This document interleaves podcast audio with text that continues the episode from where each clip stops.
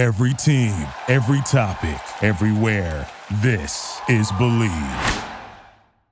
Here's San Francisco and the incomparable forward, Rick Barry. From behind the end line, they burn him again, and it's Barry. And now Rick Barry, the league's leading scorer. What a superb basketball player he is.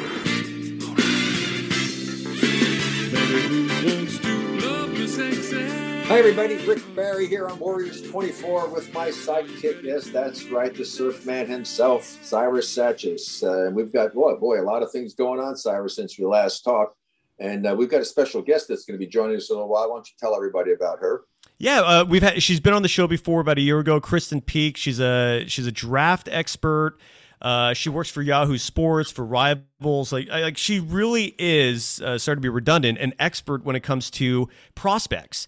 And so, what we really want to pick a brain on is the two Warrior draft picks that they had, the lottery picks, uh, Kuminga and, and Moses Moody, um, who in their debut in summer league looked great. But I know Rick, you have a lot of opinions on them that are not positive, at least from our discussions that we had, and we'll get into that. But Rick, first of all, uh, this show is now called the Rick Barry Show your name is on the placard. Like this is your show. I am your sidekick.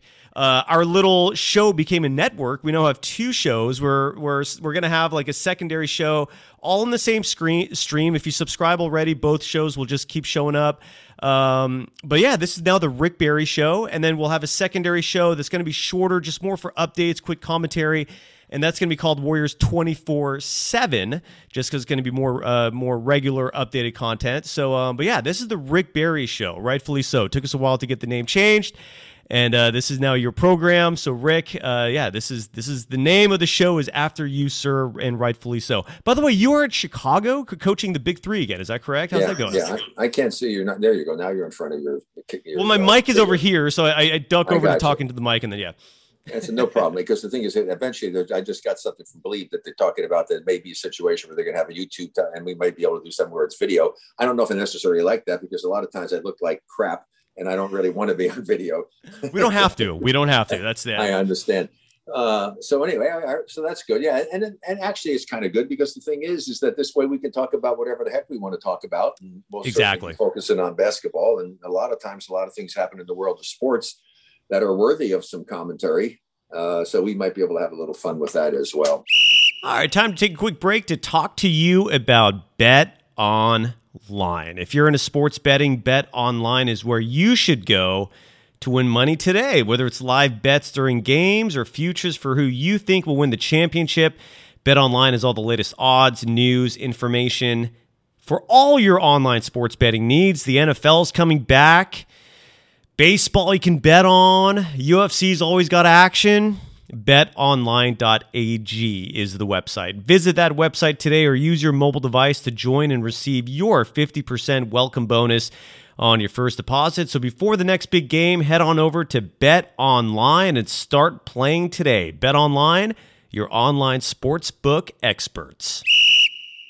Well, let, us get into talking a little bit. Um, I, you know what? I'm going to save my comments about the draft things until until uh, Krysten joins us because uh, I want to you know get her, let her hear what I have to say and then see what she has to say. If she agrees with me or disagrees with me, it'll be kind of fun to do that. But meanwhile, there's, there's still some other issues as to what they're going to do. I guess the biggest story that came out I was reading about today was the, the Kelly Oubre situation. So your, your your thoughts on that? That they got a guy that they spent all that damn extra money for, who was a total disappointment for the first third of the season, and you know, and then played reasonably well but they wound up getting nothing for him. They didn't do it before the trade deadline. They're going to get nothing for him. All that money was spent, and you have nothing to show for it. So uh, it doesn't make a whole lot of sense. Criticisms coming out. Let me get this off my chest because play, play, play okay drives me crazy. I need it right now. Let's go, and I need it right away to start off the show. We got to get this out of the way.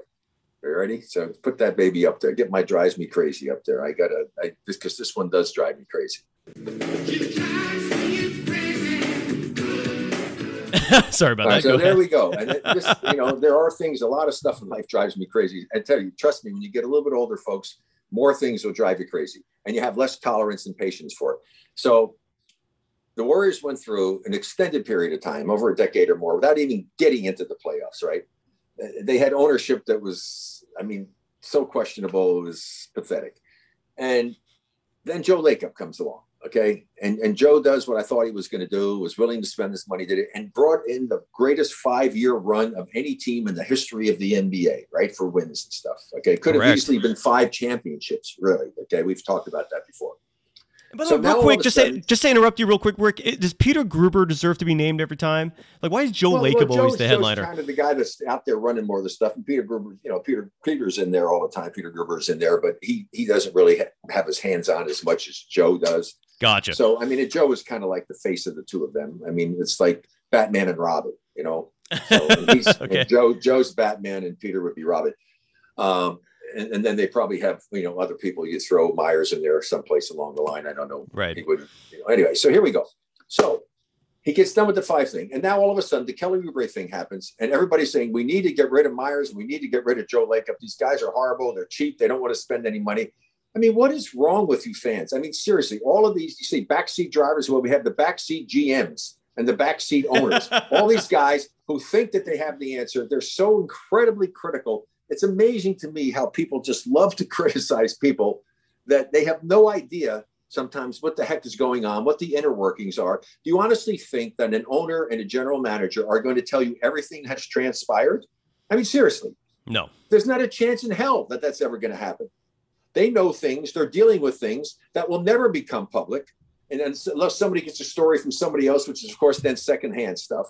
So the bottom line of it is, is Joe's done an amazing job. He's trying to do the best that he possibly can. I know one thing for a fact: Joe Lacob does not want to have and be the owner of a losing team. Right. Okay. And so he's going to try to do whatever he can to try to make it happen. My thing that is disturbing to me is the fact that we can't waste another season Correct. because of the age of some of their people, of Steph Curry and, and, and with Klay and with Draymond. The time is now. You got to do something now for the next at least three seasons to put yourself in contention to be a champion again.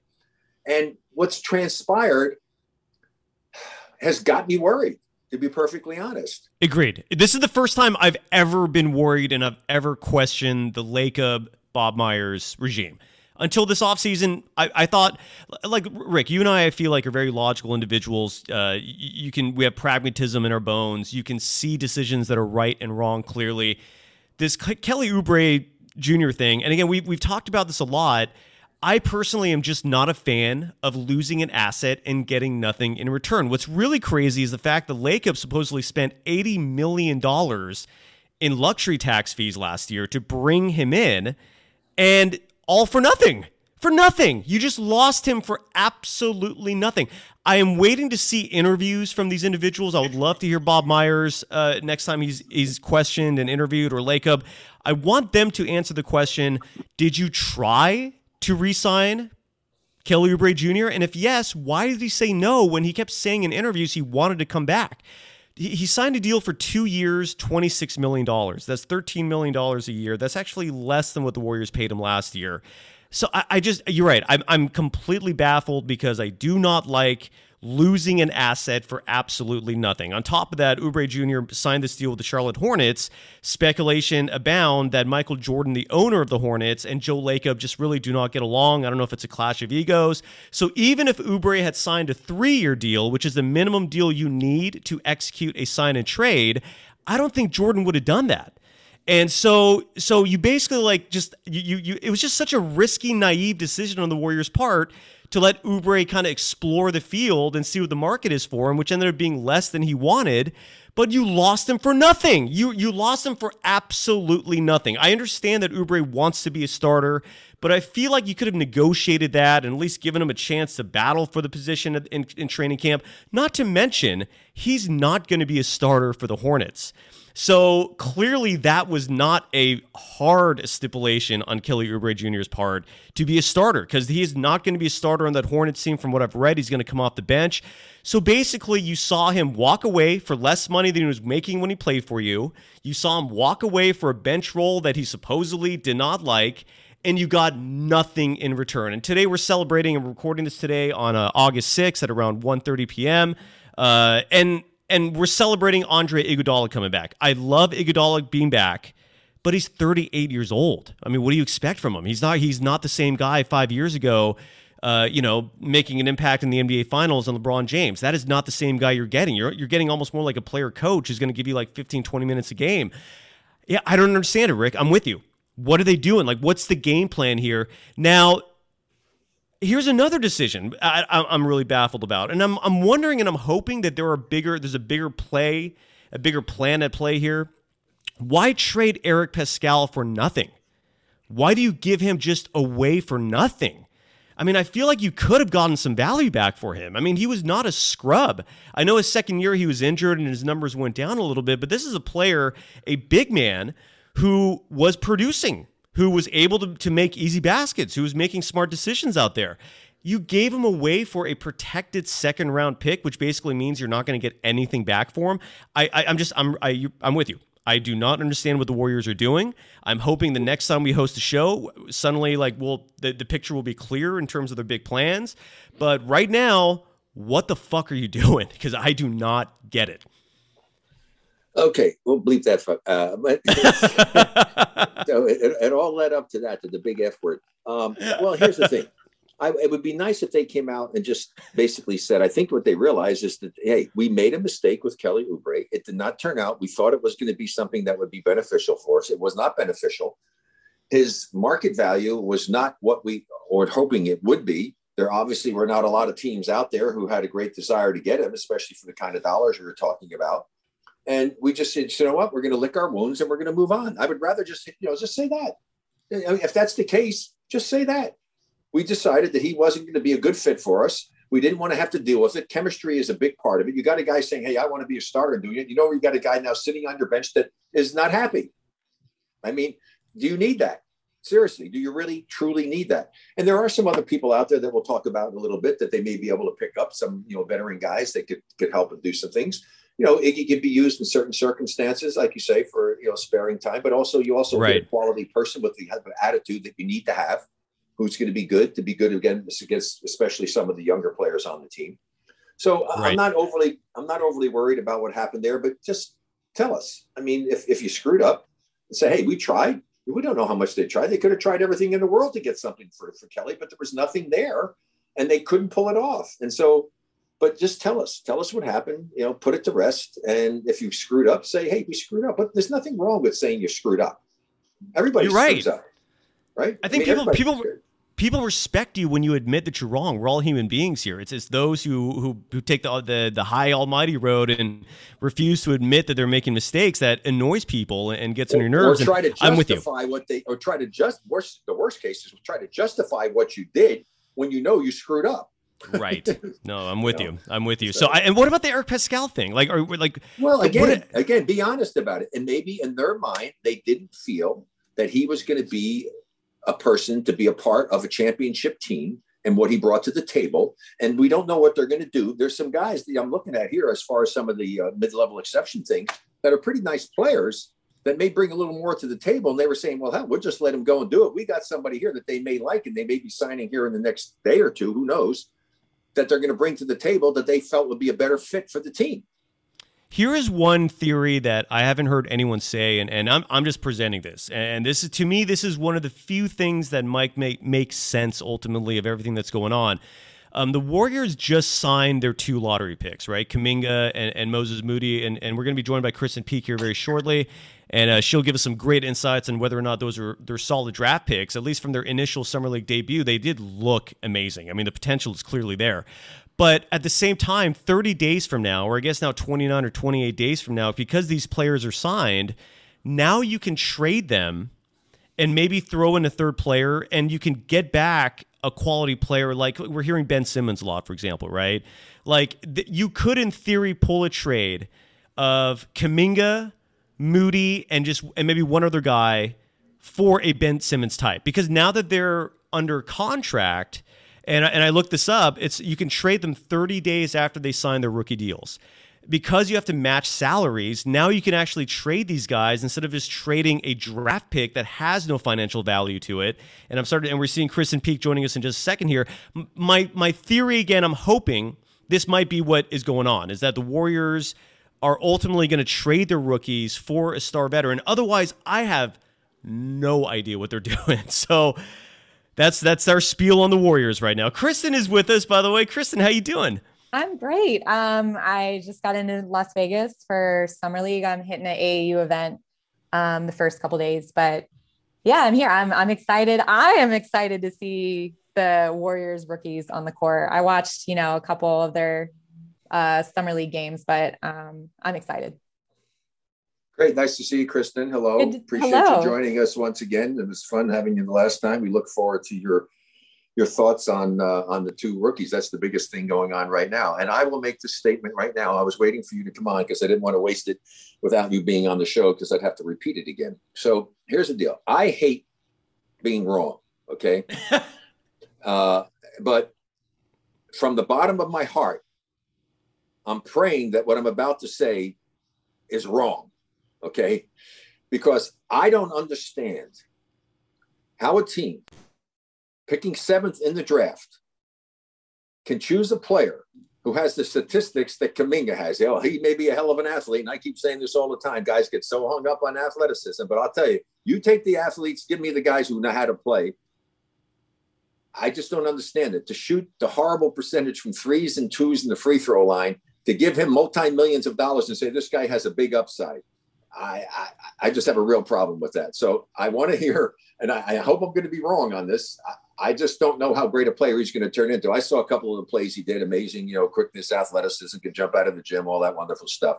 But he can't mm-hmm. shoot, and I don't know how today that you can have a you can have a wing player on an NBA basketball team that is a lousy three point shooter.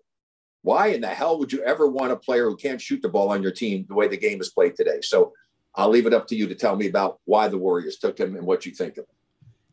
I mean, you're you're you're right about his low shooting percentage, but he only played 13 games in the G League, so let's cut him a little slack, right? I mean, I've known Kuminga since he was a sophomore in high school, and he has always been, you know, the ISO player that has the ball with the shot clock winding down. He's a great, he's great off the dribble.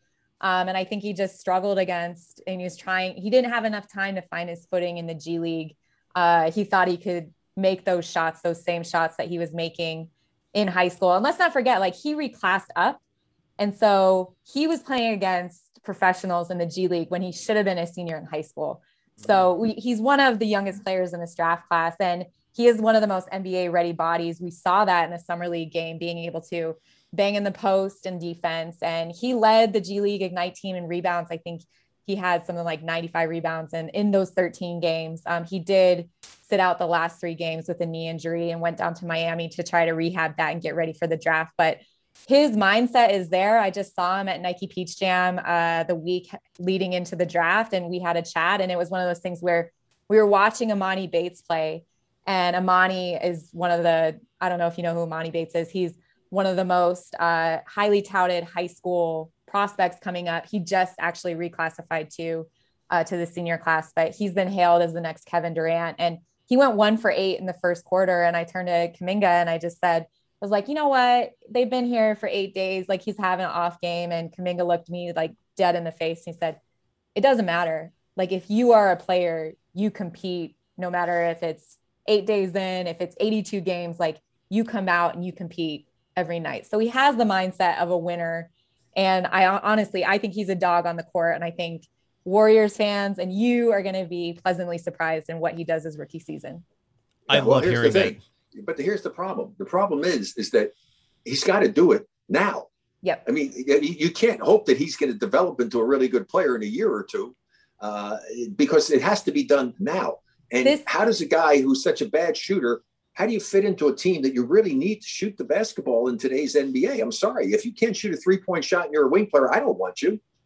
Yeah, I'm but you you have to understand this isn't a James Wiseman situation where he's going to need a year or two for development. I think he's already there and you're going to be shocked by his instant impact on the team. He has great basketball IQ. He's great off the pick and roll. Does his shot need improving? But yeah, we could have said the same thing about LaMelo Ball and he was rookie of the year last year. He only shot 26% when he was at the NBL. So he still averaged 16 points per game in the G League. So it's not like he's not scoring points. So I, I don't have a problem with that. well, hey, I'm, I'm glad that you're happy. I hope I'm wrong. I, I really, truly hope I'm wrong because I just want to see this team have a chance to compete for the championship, and they need that. Now, the only beauty part of this is, is that he's got a couple of guys on that team that could certainly help him develop his shooting. Mm-hmm. I mean, you can teach somebody to become a better shooter. And so the thing I wasn't know because I'm not that familiar with him, didn't really see him play a bunch, is that the one thing that you said that's encouraging to me is that you said he has a great feel for the game. And if he really has a great feel of the game, he's a hell of an athlete. Now you have a chance to become something special. Hopefully, it happens as quickly as possible so that he can bring something to the table and and be an asset to the team. Right, I agree. And you know, I, if I remember correctly, uh, and by the way, you can follow Krysten Peek on Twitter. Just your name, correct? Krysten yes. K R Y S T E N Peek. Uh, she, again, and you're phenomenal when it comes to um, analyzing, evaluating prospects. Uh, we had you on last year. You recommended LaMelo Ball for the Warriors, and they ended up going with Wiseman. So it's still to be determined whether that was the right pick or not. Uh, Kuminga, I remember on a lot of uh, stories I was reading, being projected as a top five pick. He was originally in that group of five that everyone thought was the special group. Did he fall to seven? And in your opinion, um, did the Warriors make the right pick? I think they did, and honestly, he fell and uh, because for off the court stuff that was going on with the pre-draft process. You know, his brother was running the show and he was only saying we're going to work out for this team, this team, this team. And so it kind of it put a lot of teams off. And you know, his brother is a great guy. I know his brother really well, but he's not an agent. He doesn't know this world. He doesn't know how to you know, he doesn't know how to go through the draft process. So it really just it put off a lot of teams and the way things were being run. And they thought they're like, I don't want to deal with this. Uh, he might have great upside, but we'd rather take a player, you know, like Jalen Suggs, who's a little more polished and we know exactly what we're getting from him. Gotcha. Uh, how do you judge summer league? I mean, we've we've we've only had one game so far where Kuminga played and Moses Moody played, and we're definitely going to talk about him with you as well. They looked good. I mean, yeah. I'm, I'm, understating saying that. Like they, I mean, I, I, think anyone who, who follows basketball and knows basketball, they saw, they saw something there that could be amazing. Um, how, but how much should we take into summer league? Is that something that we could read into as fact, or should we just take that with a grain of salt? I think so. I think summer league is a great benchmark for what these rookie players are going to do in their their first year in the season, and you know, and then sometimes you, in some cases, like if you think back to what Trae Young did is during summer league, I think he shot the ball horrendously. So he's kind of like, you know, the, the other side of the, of the pendulum, but I love summer league. I think uh, the players that play the actual play, there were a couple years ago where it's like Ja Morant sat out, DeAndre Ayton and Marvin Bagley, like the top guys, none of them played. Luka Doncic didn't play. Um, and so I'm excited that every player that I talk to, they're like, yes, I, we want to play, we want to play. So it'll be a great benchmark. And this is one of my favorite draft classes of all time in terms of depth and talent and ceiling. So I'm excited. I I think you can read into as much as you want, or if things start to get negative, then you're like, okay, it's just summer league. Like they're just dusting off the cobwebs from the pre-draft right. process and and getting ready for the season. So let's talk a little bit about the other pick that the Warriors had, Moses Moody. Um, obviously, you're well more versed in this, and you've watched these young people uh, on a regular basis. So tell us your thoughts on on Moses and what what uh, you know. Give me his give me his strengths and weaknesses on both ends of the court.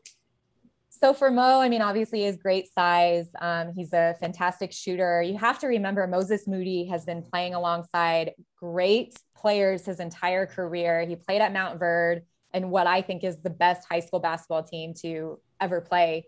And he played alongside Cade Cunningham, number one pick, um, himself. And then it was Scottie Barnes, number four pick, and Day'Ron Sharpe, um, who I think was a late first rounder. And they just killed everyone. And so Mo, Mo knows, he knows how to win. And he also knows his role. Like Cade was obviously the star. And so he just camped out the corner wing, three, three and that's exactly what he did at Arkansas. He was a great shooter at Arkansas. And uh, I think he was SEC freshman of the year, averaged nearly 18 points and six rebounds. So great size. I would say his downsize is his athleticism and speed. I think he might be a little bit of a liability on defense just with the faster, stronger guards and wings. But because of his length and size, I think that'll make up for it, um, you know, in contesting shots. Well, that's encouraging to hear that. I mean, obviously, the Warriors to really be helpful to them, they got to be able to shoot the three point shot. So the fact that he can shoot the three point shot is a very big positive. Uh, I'm not so worried about the fact about you say against the quicker guards or whatever it may be, because it's not individual defense that wins for you. It's team defense that wins for you. And if he understands the game and he knows how to play team defense, he still could be a, a great asset. I always look at it. Give me a guy who knows how to play team defense. And if he's a good individual defender, I've got a real bonus. That's a bonus. You know, I give me 12, I'll take 12 team defenders. You can take 12 great individual defenders and I'll beat you most of the time. It's just that simple in the game of basketball. So great to hear that with his size and all that other good It stuff. is. And, and his attitude.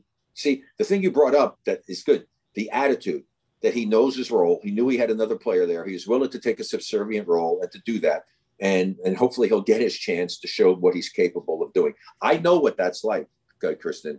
Okay, I went to the Houston Rockets and took a subservient position. Okay, and was well, no seriously. And everybody oh, know, I said. "Well, I can't." Well, no, they said I can't play anymore because I, you know I only averaged 12 points a game and all. I said, but the hell, I didn't hardly shoot the ball, and I was, you know, I was in the top 10 in assists, and I was passing the ball to two Hall of Famers and another great player like Mike Newlin, but I was passing to Hall of Famer Kevin, you know, to uh, to Calvin Murphy and passing it to Moses Malone and another great player, Rudy Tomjanovich. So we have plenty of guys that could score. I mean, so I, I, I I'm glad that he's willing to be a role player, and hopefully his role will evolve so that he'll become a more valuable part. But the fact that he can spot up and shoot the way the Warriors play, it won't be spot up. It'll be pass, cut, move. Yeah. It'll be good, sound, fundamental basketball that he'll be a part of, and he'll thrive in that if he is the quality player that you've just mentioned. Yeah, I totally agree. He's got a great attitude. I talked to him on draft night and he's so excited just to get to work and soak up as much as possible and learn. And he he wants to step up and be that asset this year. You know, that that guy that, that they can rely on off the bench to come in and give solid minutes, like if Klay needs a break or anybody else, you know, to be able to play his role and do his part in those minutes. Yeah, that That's incredible. encouraging. Yeah, It does. I mean, we started this. We started this podcast with doom and gloom, talking about the Warriors losing Oubre Jr. for nothing. You know, they're they're not really making a big impact in the free agency market. You're making at least me feel better, uh, uh, just from the fact that Kuminga. I mean, Moody was projected to get picked much higher. I was very surprised he fell to 14.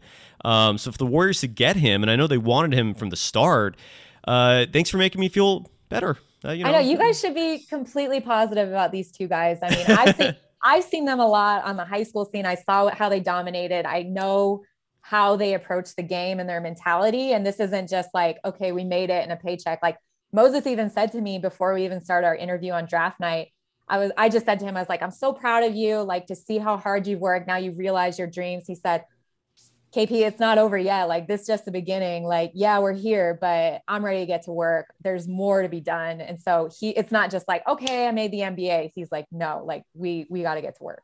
well, that's great that they're quality individuals because I think that's an important part because.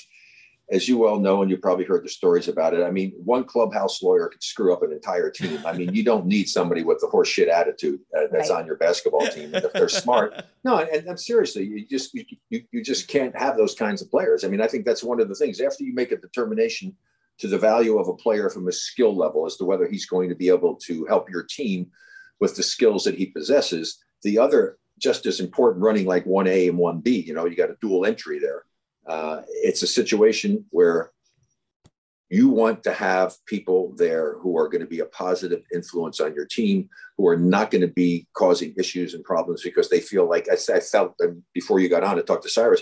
I think having Kelly Oubre on the team was something I wouldn't have wanted as a general manager because here's a guy who wants to be a starter. He's probably not going to be. So you know you got a player on your team who's not a happy camper, and and, and you don't want that. So you got to have people willing to accept what their roles are and be good quality individuals. So it's really great to hear that about two of those guys. So I'm hoping that I'm going to be wrong about this. And so, you know, Kuminga, I'll be pulling for you. Listen to Steph Curry, listen to Klay Thompson, let them help you with your shooting. And you do all the other great things that you do and turn yourself into a three point shooter. You should be out there shooting 500 to 1,000 three point shots every day from now until the start of the season. I really wish, Krysten, I really wish the Warriors would bring you in as an assistant GM. Uh, you know, I, I- the Warriors fan base is so uh, livid uh, because of the fact that Mike Dunleavy Jr. was hired a couple years ago to to as their assistant GM. Basically, we don't have good memories of him, of him as a player since he's come on. The decision making on the personnel level has been questionable at best. You seem to be very accurate and very prescient when it comes to uh, prospects and, and the draft. Um, so, Lacob, Myers, if you're listening, Krysten Peek, consider her. None of us want Mike Dunleavy Jr. No offense to Mike, he's a nice guy, but just move on from him, please. Uh, by the way, uh, uh, uh, you know, last year you said the Warriors should have drafted LaMelo Ball instead of James Wiseman, and in hindsight, I think most people would say you're correct. Um, one of our one of our uh, uh followers on Twitter at John ninety nine Little, he had a question for us regarding James Wiseman. Uh, it's a year later now. Um, what's your val? And this is for both of you. What's your evaluation of him? What potential do you still see, and how does he fit with the Warriors? You want me to go first? oh no, we definitely want you to go. Okay, I, I mean, so he's coming off a knee injury, right? And so I don't think we should expect superstar status yet this year or even next year. Maybe in year three, we'll start seeing, you know, a little bit more growth in his game, kind of like the same track record that we saw DeAndre Ayton with Phoenix. Um, that could be, I, I'm hoping that that is kind of like where he's going because DeAndre, it took a couple years before he found his footing. And then you saw it. He he started getting it in the pick and roll. He was dominating the high and low in the finals. Um, and he was going toe to toe with Giannis you know, what the, one of the greatest players to play the game right now. Um, and so I, I, I hope, I hope that's what we see from James and that he stays healthy and we don't get any more injuries. And in a couple of years, we're looking back at this time and just being like, why were we all worried? You know, he's, he's a, right. he's an excellent center and, and facilitator and contributor.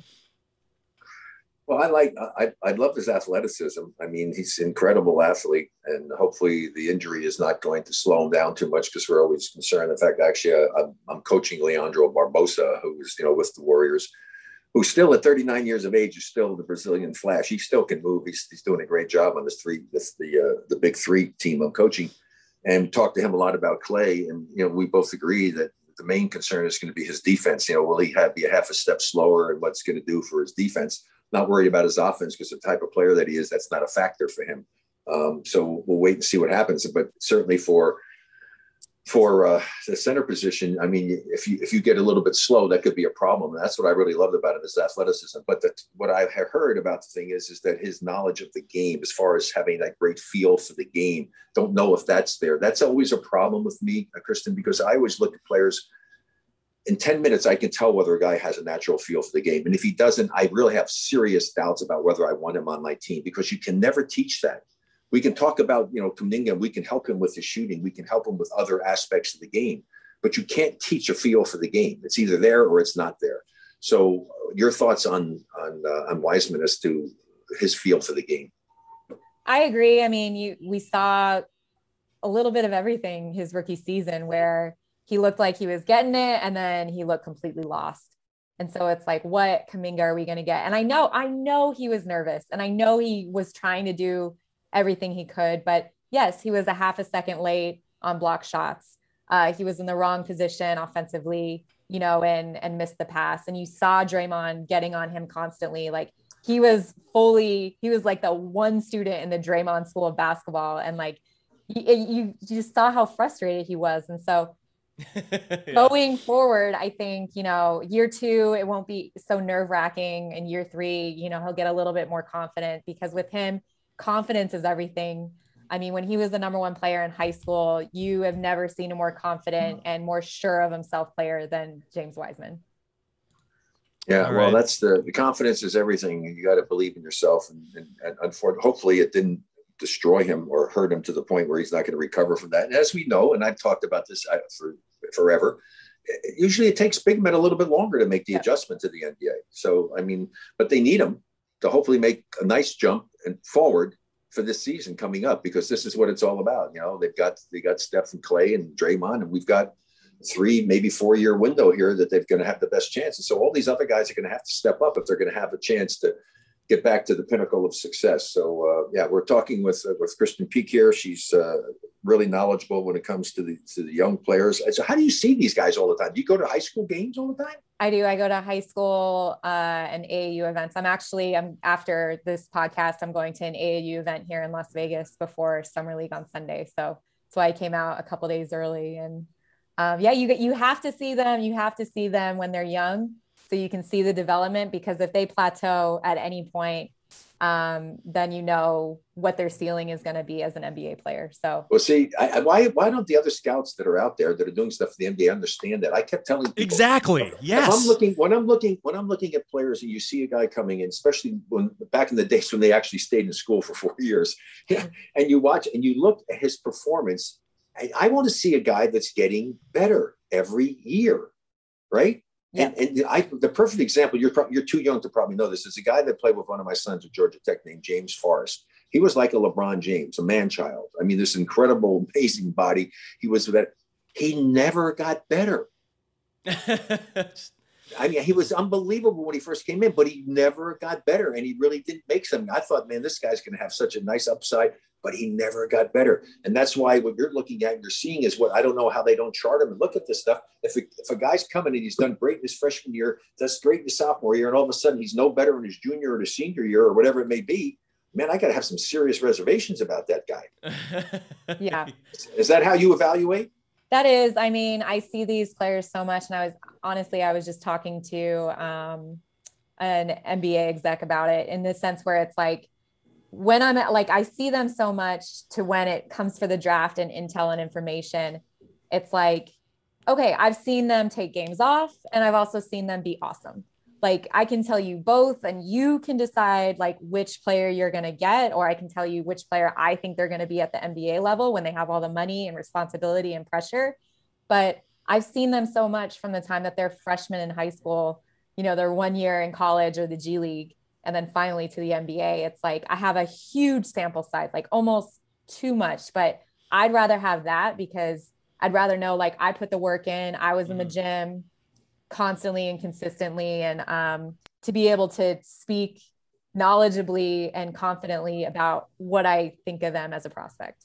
Well, let me tell you something. I will echo what my cohort in crime, the surf man himself, Cyrus Satchis, just got done saying about you an NBA team and should be Warriors should seriously consider bringing you on board to be that person to watch them to help them because it all comes down to who do you draft, who do you get in mm-hmm. free agency, who do you trade for? It's all about the players, and you hope you get a coach that doesn't screw it up. I mean, that's really really comes down. A greatest coach in the world is not going to win with inferior talent, and you have to recognize that. And what you do is unique uh, I think it's absolutely awesome. I congratulate you on what you've done. And somebody on the pro level should take a serious look. If I were owner or general manager of a team, I would hire you tomorrow I'm serious. Seen, yeah, I mean, you played college ball. You're you know this game as well as anyone. I, I've been yeah. I, every time I, I, I follow you on Twitter, I read everything you post. You clearly know this game. If I was a GM, I'd hire you immediately.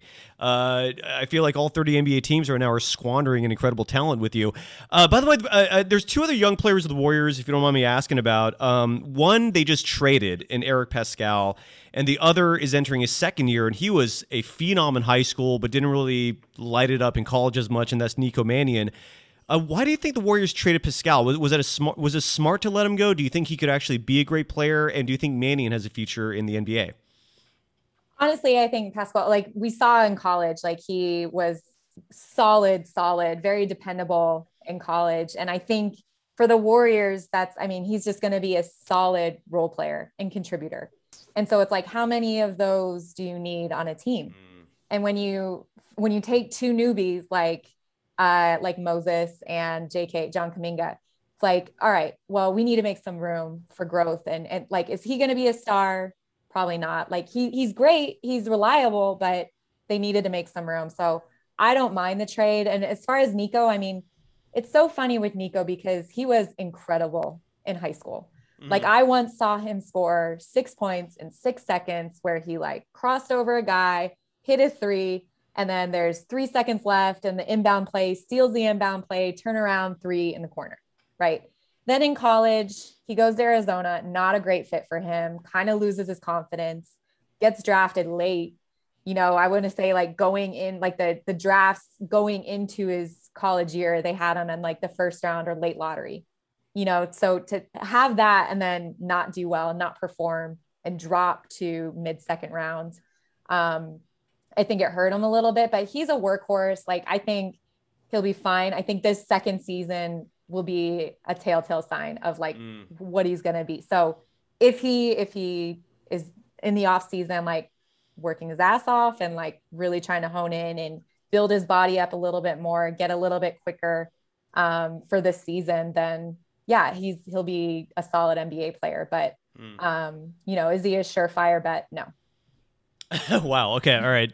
Um, Krysten, I don't know how much you follow the NBA in general. Rick and I were going to do a bit here uh, of the winners and losers of the offseason in the NBA. I was wondering if you wanted to participate with gosh. us. Maybe I, I, mean, there's been like so there's been so much going on on free agency. So much going on. So much going on. Well, well, well, well, let me start, and then Rick, you can you can jump in and and uh, just you know, provide feedback, and Chris, and you can throw your own.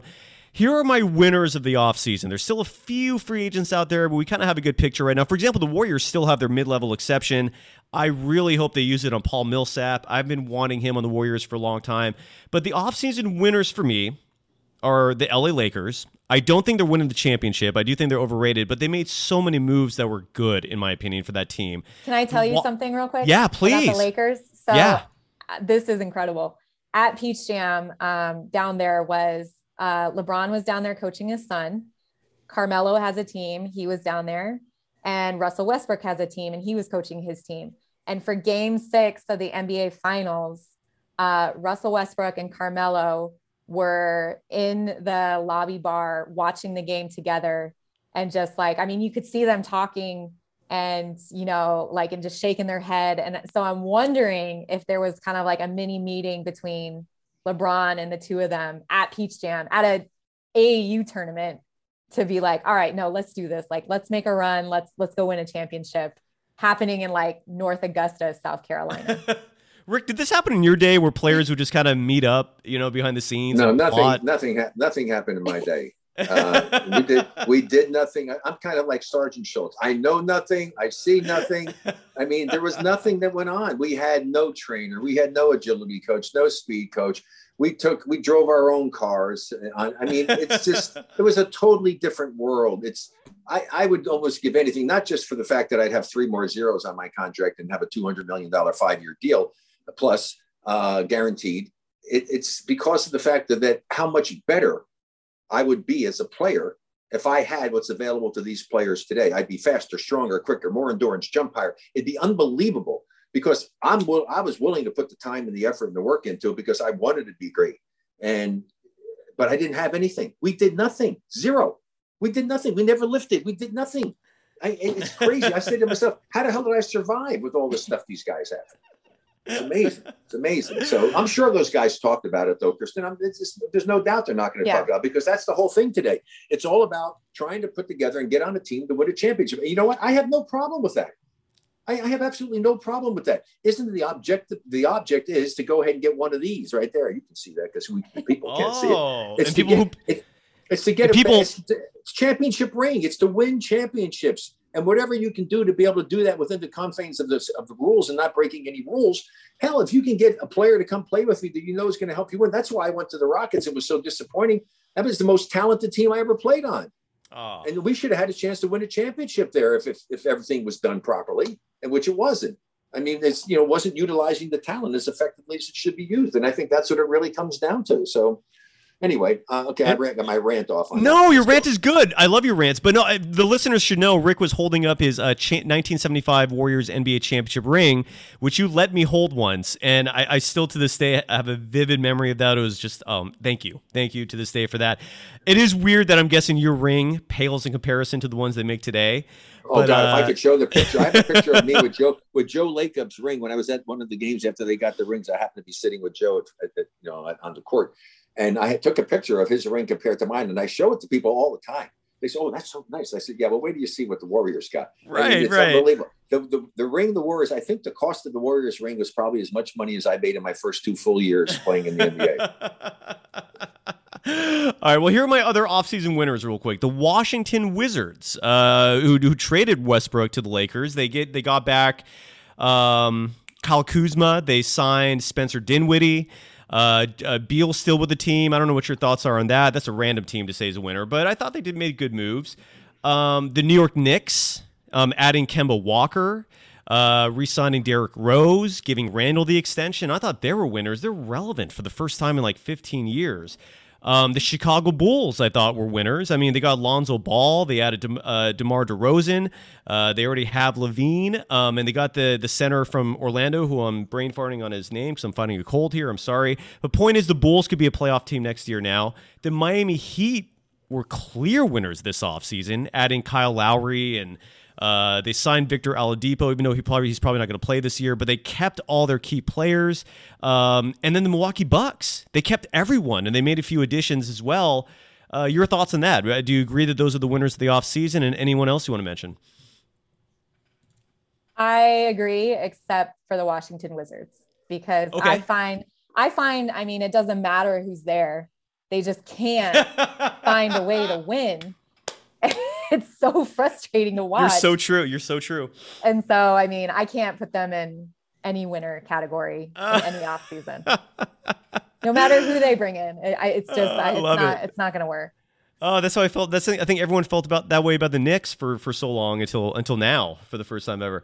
And then here are my losers of the of the off season. Our Golden State Warriors. I, I, don't think they've done enough. I mean, but it still could be determined. But right now, you lost Oubre Jr. for nothing. Um, if your draft picks come through, and and Krysten, you're making me feel great about that. Maybe this story changes. But right now, the Warriors have really not done anything to help out their, their threesome uh, to to come back in championship contention. Um, the Boston Celtics haven't done anything this offseason. I didn't see them really add anyone of significance. They made uh, Al Horford is is I don't think he's going to make a difference. They lost Kemba Walker. Uh, the Philadelphia 76ers, weird they signed Andre Drummond. I, I really don't understand that, to be honest. Um, but they really added no one else. Ben Simmons is disgruntled. Reports are he's not even talking to the team or answering uh, Embiid's phone calls. I don't know if you've heard that. So he wants out, and supposedly he wants to join the Warriors. Uh, so at that point, it becomes what you know. The question then becomes, what's the price, right? I don't know if the Warriors want to give up that much for him. Um, Toronto Raptors lost a lot of players, and I think they wanted to move on from Pascal Siakam, but they had no uh, the uh, winning bidders to trade for him. And last but not least, the Dallas Mavericks, who I don't think really did anything to help Luka's chances of winning a title this year. Your thoughts? I agree. Although I really, really, really love uh, the Raptors taking Scottie Barnes at number four. I think he's the most unique player in this draft class, and he can add a lot of value to any program. And he's someone like I don't know any player that loves the game of basketball more than Scottie Barnes and will literally do whatever it takes to win a game. Um, so I would I wouldn't put them in the losers category. I just put them okay. in like the, you know, in, in in between in the limbo. Well, trying to actually just trying to salvage things after losing some of the people that they lost. I mean, it's you just want to keep yourself obviously being competitive and add some elements to it that you know that you can add to in the years to come to hopefully bring you back to that championship caliber level. So, uh, yeah, I would agree with that. I, you know, the whole thing about all of this stuff, I, you got to go to school and, and, this is why I don't even want to get involved in it. With all of the ramifications with salary caps and everything else, it's like you have to take a course in that that really truly understand it. And it really makes it very difficult. People don't understand how difficult and convoluted and complicated it is to try to figure all of this stuff out with, you know, matching salaries, this guy here, do you want to pay the luxury tax and all? My whole thing, though, it is, is and you needed somebody expert in that area, but it still comes down to recognizing talent and, and understanding who can and can't play the game. I, I, just am dumbfounded by watching some of these games. I watch the playoffs and see some of these players playing who have glaring weaknesses in certain areas of the game and are making seven, eight, nine million dollars a year. I, I, I just don't understand it. There are so many guys out there that I you want answers? I, I, think I'm entitled. Yeah. You want answers? I want the truth. You can't handle the truth. They can't handle it. Well, the problem is, is that they can't handle the idea, the truth about it. Is the truth is, is that they don't know what the hell they're doing when it comes to picking talent. I mean, seriously. I mean, I, there is no way that I would draft some of the players, and I, I haven't followed as close. I mean, I'm just looking at numbers when it came to you know to Kuminga and things of that nature. Which you know, I mean, shooting statistics don't lie. I mean, if you're shooting 26 to 36 percent and 62, those are your percentages. I mean, that's what you're doing. It's not very impressive, eh, but you can get better. And so that, that's the thing I don't understand as to why they waste so much money on sending these guys all over the place. How long does it take? 10 minutes. Give me 10 minutes to watch a player. And I'll tell you whether I want to watch him anymore again because I'm going to look for the one thing I just mentioned earlier. Does he have a feel for the game, a natural feel for the game? If he does, then you go into a lot of other things to find out you know, just whether or not you really want to have him on your basketball team. So, your, your thoughts on what you've seen, Krysten, over the years when you see these young people coming up and you see who they choose in the draft. Do you shake your head in astonishment like I do? And what is it that you that you see? It's it's hit or miss. I mean, there's some players where it's just kind of like a head scratcher, like, like really, like Spurs, y'all are gonna take Josh Primo at 12? Like, we're we're doing this. So you're so you're you're you're sharing the sentiments of most people that that was kind of wild, right? But I will tell you this: I just saw Josh play um, in a game yesterday or two days ago in Salt Lake City. It was his first game as a Spurs, and there were some like glimpses of exciting moments. But he's 18; mm-hmm. he's not going to be a solid contributor year one. Hopefully, year two. Um, but I think it was just one of those things where the Spurs saw him. They know they know he's he was going to be a lottery pick next year, no question. And they just decided like, all right, well, let's do it. Let's let's bring him in, give him a year to develop. Like he was very coachable on the bench. Like the coach would pull him aside, like really try to explain different things to him. And Josh was receptive to what he was hearing. Um, but would I take him at 12? No. I forgot to name the biggest loser, by the way, this offseason, and to me, and that is the Sacramento Kings. Was it smart to draft Davion Mitchell? I thought he, I, from my perspective, I thought the Warriors were going to draft him, and I was excited about it. And and then Kuminga fell to them. Uh, was that smart of the Kings to have three point guards on their team? Is Davion Mitchell worth it? I thought they were going to get rid of Buddy Hield when I saw that they were going to take Davion. And here's the problem: Sacramento is a horrible defensive team. Horrible, horrible, horrible. Who is the best defender in this draft class? Davion Mitchell. And so, like, and Davion, I mean, like, he like you know what his nickname is his nickname is off night because every player that goes against him has an off night that's his nickname wow. um and i don't know like i've i can't imagine that you guys saw his first his first game uh, in summer league but he had 23 points like was the best player on the court by far oh. so he's trying to make a statement like he doesn't understand why he's in sacramento but he's going to do the best he can with it and you know try to make it worth everyone's while. Do you think the Warriors well, made a mistake not drafting him? Sorry, Rick. I, I was just because because I really thought that's who I really thought that's who they were going to pick was Davion, and he was going to be uh, Steph Curry's successor eventually. I do. Do you think Kuminga was the better choice for them? I do. I do. Okay. Good. Thanks. Yeah. Okay. Davion Mitchell is not the next Steph Curry. All right, that's all yeah. I need to hear. well, I don't, think, I don't think there's going to be too many next steps. I know. I have know. to wait a while for that. I mean, that's a pretty that's a pretty big shoes to fill over there. Well, we got we got we got a, a a little bidding one who just signed a max contract in Atlanta. That's Trae Young. So he, mm-hmm. I think, mm-hmm. is like the first child in the Steph Curry generation. Yeah, no yeah, question. Yeah he's, he, yeah, he's a guy that you would you would certainly relate to uh, to Steph Curry the way he's going about playing the game. But I, I also love Ja Morant. I mean, I just he's so much fun to watch. But here's what has to happen what has to happen for the Warriors, if they're not going to make a move, like you said, in 30 days, they can do stuff and trade. If they don't do anything with Moody and Kuminga, maybe lightning will strike twice because in 1975, you just don't count on rookies being an integral part of a team's success to win a championship. And we had that happen. We had Keith Wilkes, who was Jamaal Wilkes, who was Keith Wilkes at the time, who became rookie of the year, and Phil Smith. And they were two critical elements to our success as a championship team. So maybe, maybe we'll say a prayer and everything. Maybe if they keep them, both Moody and Kuminga will be able to play that kind of a role for the Warriors this upcoming season. I, I certainly hope so because I really do care about the team. Um, I have incredible fond memories, and uh, I, I, just hope that they get back to being competitive again, to where they really are a team to be contending for the championship once again. But at this point, I'm not big optimistic about it. I don't what I see right now doesn't get me overly excited. I have major major concerns. Your thoughts? I agree. I thought they should have tried to make a go at Brad Beal and trade mm. seven and 14 and maybe Andrew Wiggins to get him. And everyone was like, well, but this, that's like, no, but Brad Beal, you know that you can plug him in right away. He's going to be an instant impact player. And yes, you might be giving up future, but the Warriors are, are in a win now mode. So mm-hmm. I was surprised that they kept the picks as well. And, and or no, no, I'm sorry. A 7 14 Wiseman and Wiggins for for the cap space. Um, but uh, you know, it is what it is. And I never question any front office and their decision. Like they have their reasons and you just if you're a Warriors fan, you you're hoping you're you're putting your trust in that they made the right decision and they know what they're doing. Well, it sounds like from you they did. So I'm excited I, about that. I'm Uh, excited about them, but yeah. awesome. Anything else, Rick?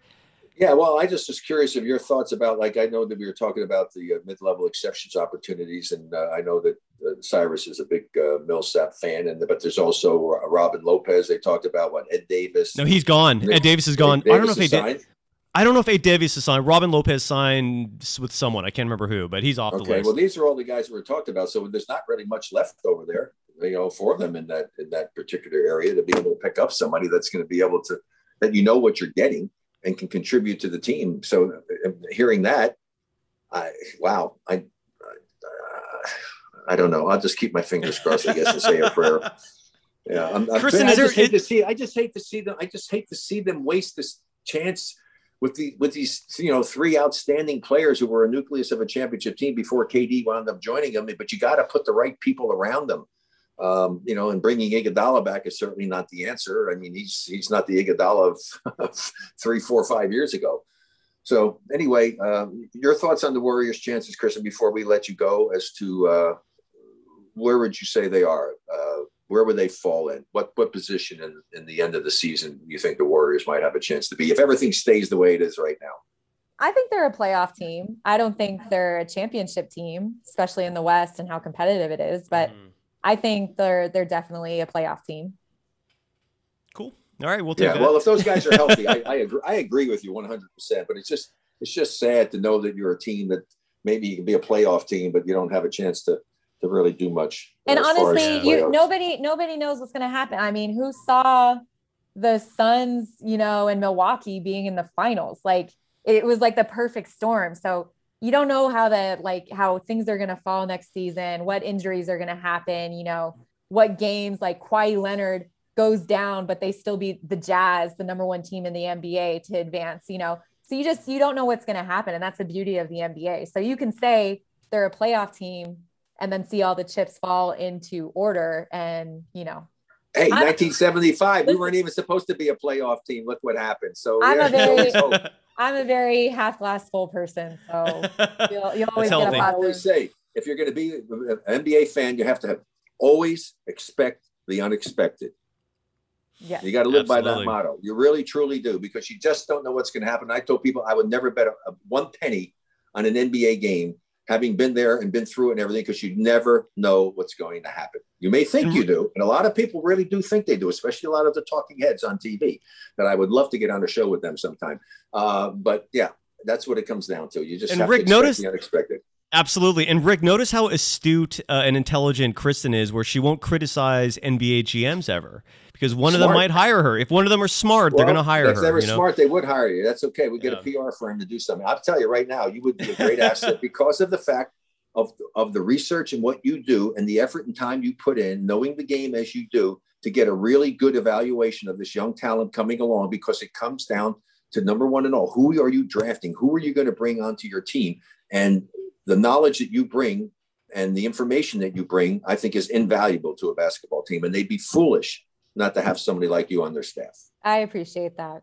Thank you Uh, for saying that. You can follow hey, Krysten. go P- enjoy your enjoy your Yeah. AAU game and the uh, and the summer league and uh, and, You'll and always all the best you can you. you can always find me in the gym. I'm always in the gym. I'm always you know watching games. So that's that's my. Well, life. I'll be back down there next week and myself. You know, with the big three, we got a we got a game to play next Saturday down there in the G. I thought they were getting us out of there while the summer league was going on, but we will be there for that one weekend next weekend. So it'll be interesting. I you know maybe pop over and see what's going on. But then again, it's all on television, so that makes it easier. So I can actually sit and have you know have a you know caffeine free diet Pepsi or something and some popcorn and not have to deal with all the other stuff.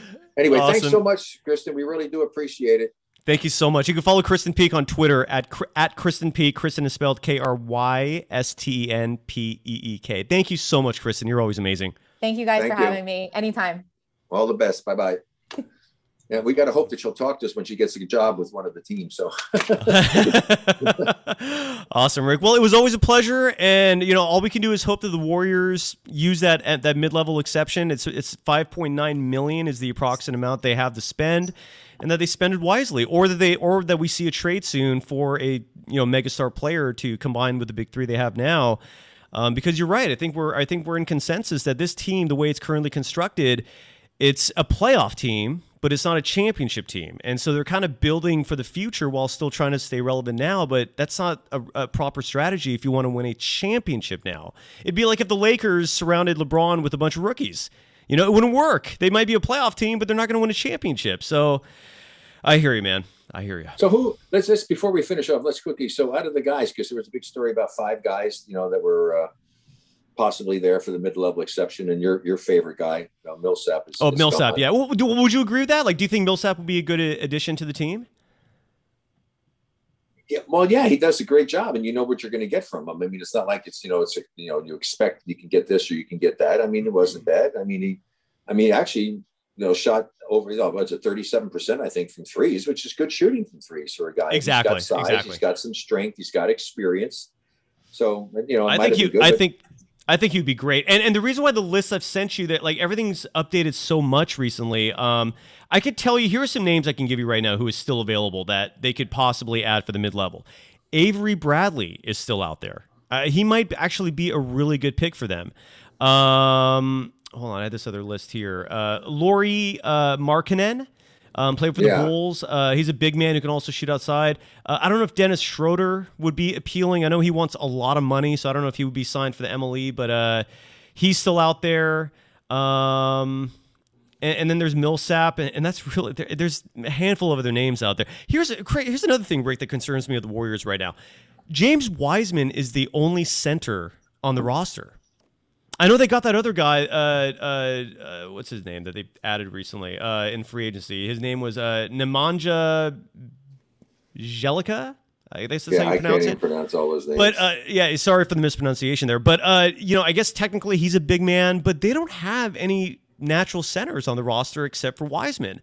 And he's not even going to play right away because he's still rec- recuperating from that knee injury. So I, I don't know where the rebounding is going to come from. That's why I, I want Millsap. You know, I don't know who else is playing center. It, it always, it's always weird to me that Kevon Looney is a center. Like he's not really a center. He's a six nine power forward or even a small forward. Maybe I guess he's a power forward. yeah, so, but I mean- nowadays there are no centers, so Yeah. Uh, you're playing against teams and yet nobody's under the basket. You got five guys on the perimeter for heaven's sake, and they all want to shoot three point shots. yeah. So I just yeah, I mean, yeah, you just look at stuff. I mean, you look at situations and you see what it is. I mean, you talk about the heights and stuff. So you look. I got the Warriors rosters in front of me. You know, you, you got Steph and Draymond six six. You know, Kam- Kuminga six six. Then you got you know six six six five six nine Looney. Then you're right. I mean six nine Looney and seven one James Wiseman. I mean, that's it. And the and the free agent they added uh Jalika. I don't, again, I got to learn how to pronounce that, but he's six ten. Uh, but he's 33 Yeah, years old. So, but I don't know. I just, I just, I, I, I, I, I don't. The warrior. I don't know why the Warriors are so averse to adding legitimate big men because Nikola Jokic is still out there. You know, like the the Lakers are gonna have Dwight Howard out there. You know, like the the Utah Jazz have Rudy Gobert out there. There, you know, like the Sixers have Joel Embiid. There are a lot of teams. Like when you play the Bucks, who are you going to use to, to to match up against Brook Lopez and Giannis? That you need size in this game, and I do not understand why they are so averse uh, to adding big men. You need it. You know, I, I, it's it's it's just I don't know. That's one of the many No, things. it's a very it's a very small team. I mean, it's a small now. They don't have any small guards, but they're still. I mean, Steph Curry is six three, but but that's that's a small team. I mean, this It's is a small ball. You know, Yeah, and Wiseman, of course, Wiseman, the way he runs the court and stuff and everything, you can play the up tempo stuff, but he's got to develop into a into an intimidator, somebody that's thinking twice about going in there and hoping that he can block some shots, get the rebound, kick it out, run the floor. Um, you know, Looney, that's you know, that's not Looney. Looney's not somebody that's going to be terribly intimidating to go ahead and drive up against. I mean, yeah, I, I agree. So right now, we're looking at a team that, uh, if the rookies come through and everything, will be a playoff team. But um, the chances, there's a lot of things that would have to happen for them to have any chance in the Western Conference to go and, and get to the finals of the NBA right now. So it's going to be interesting to see what happens uh, with the opportunity that's there, like you say, with doing something with their draft picks. And I guess they'll do a real serious evaluation to see what happens in the summer league and how these guys actually play and see how they may fit in. Um, but yeah, uh, I don't know. I, I, I love Krysten Peek. I, you know, she's amazing. I, I can't thank her enough for coming on with us. Uh, by the way, Rick, you you uh, you have a CBD product. Do you want to promote that real quick? That you, I've seen you on Twitter giving us some love. Yeah, I, I, always I always give a lot of that stuff some love. I mean, I, it's it's a great product. Actually, CBD is a big big thing right now, and actually right. they're finally starting teams to let people actually use that. Uh, and the name of the company is Medicileaf, uh, and people can go to uh, uh, medicileaf.com. And if you go to medicileaf.com in the promo code, just put my number 24 and you'll get a nice discount on it. You can look and see what they have. Their salve and some of the other products are outstanding. It's the they're on the, the Professional Pickleball Association, which I play a lot now. They're a big sponsor of that tour. And we, have had just incredible stories from people and fans that have used the product. It's a heck of a product. So you should check that out. And it's not just if you're an athlete, this is for anybody having problems, you know, inflammation, things of that nature, sleep products, right. things like that. You should definitely give it a shot and try it out. And the other thing is if you do have issues and you got problems with your calves or Achilles or your knees or whatever it is, there's another one called Go Sleeves they said you go to uh, gosleeves.com and uh, they have they have great stuff as well. Uh, wonderful product. In fact i'm trying to get some for Klay to try on and wear and do something which i think would be very helpful for him. I just want to have him try it because mm. I, I don't even need to wear them and i wear them when i play pickleball all the time. And uh, it's it's it's it's really worth it. They're very comfortable. Um, and yeah they should definitely definitely uh, give that a, an opportunity to try that. If you go to the website and uh, you put RB24 in there, you'll get a nice uh, discount on those products as well. RB24, okay. and uh, you go to uh, again go to to gosleeves.com, g o s l e e v e s.com. So those are just a couple of the things that I'm doing. But I'm going to have my website up hopefully not too long from now, uh, Rick Barry 24, and everything that okay. I'm involved with will be on there, so people can check that all out. And uh, Beautiful. I, I only I only get involved with stuff that I know is that is good stuff that I use personally, and so I highly recommend all of these things. Anyway, excellent. You the can, best. you can follow Rick Barry.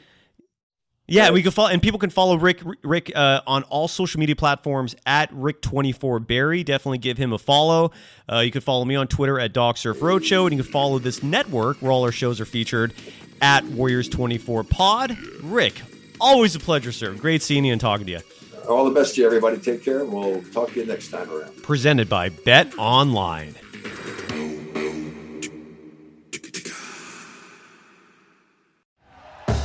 Thank you for listening to Bleav. You can show support to your host by subscribing to the show and giving us a five star rating on your preferred platform. Check us out at Bleav.com and search for B L E A V on YouTube.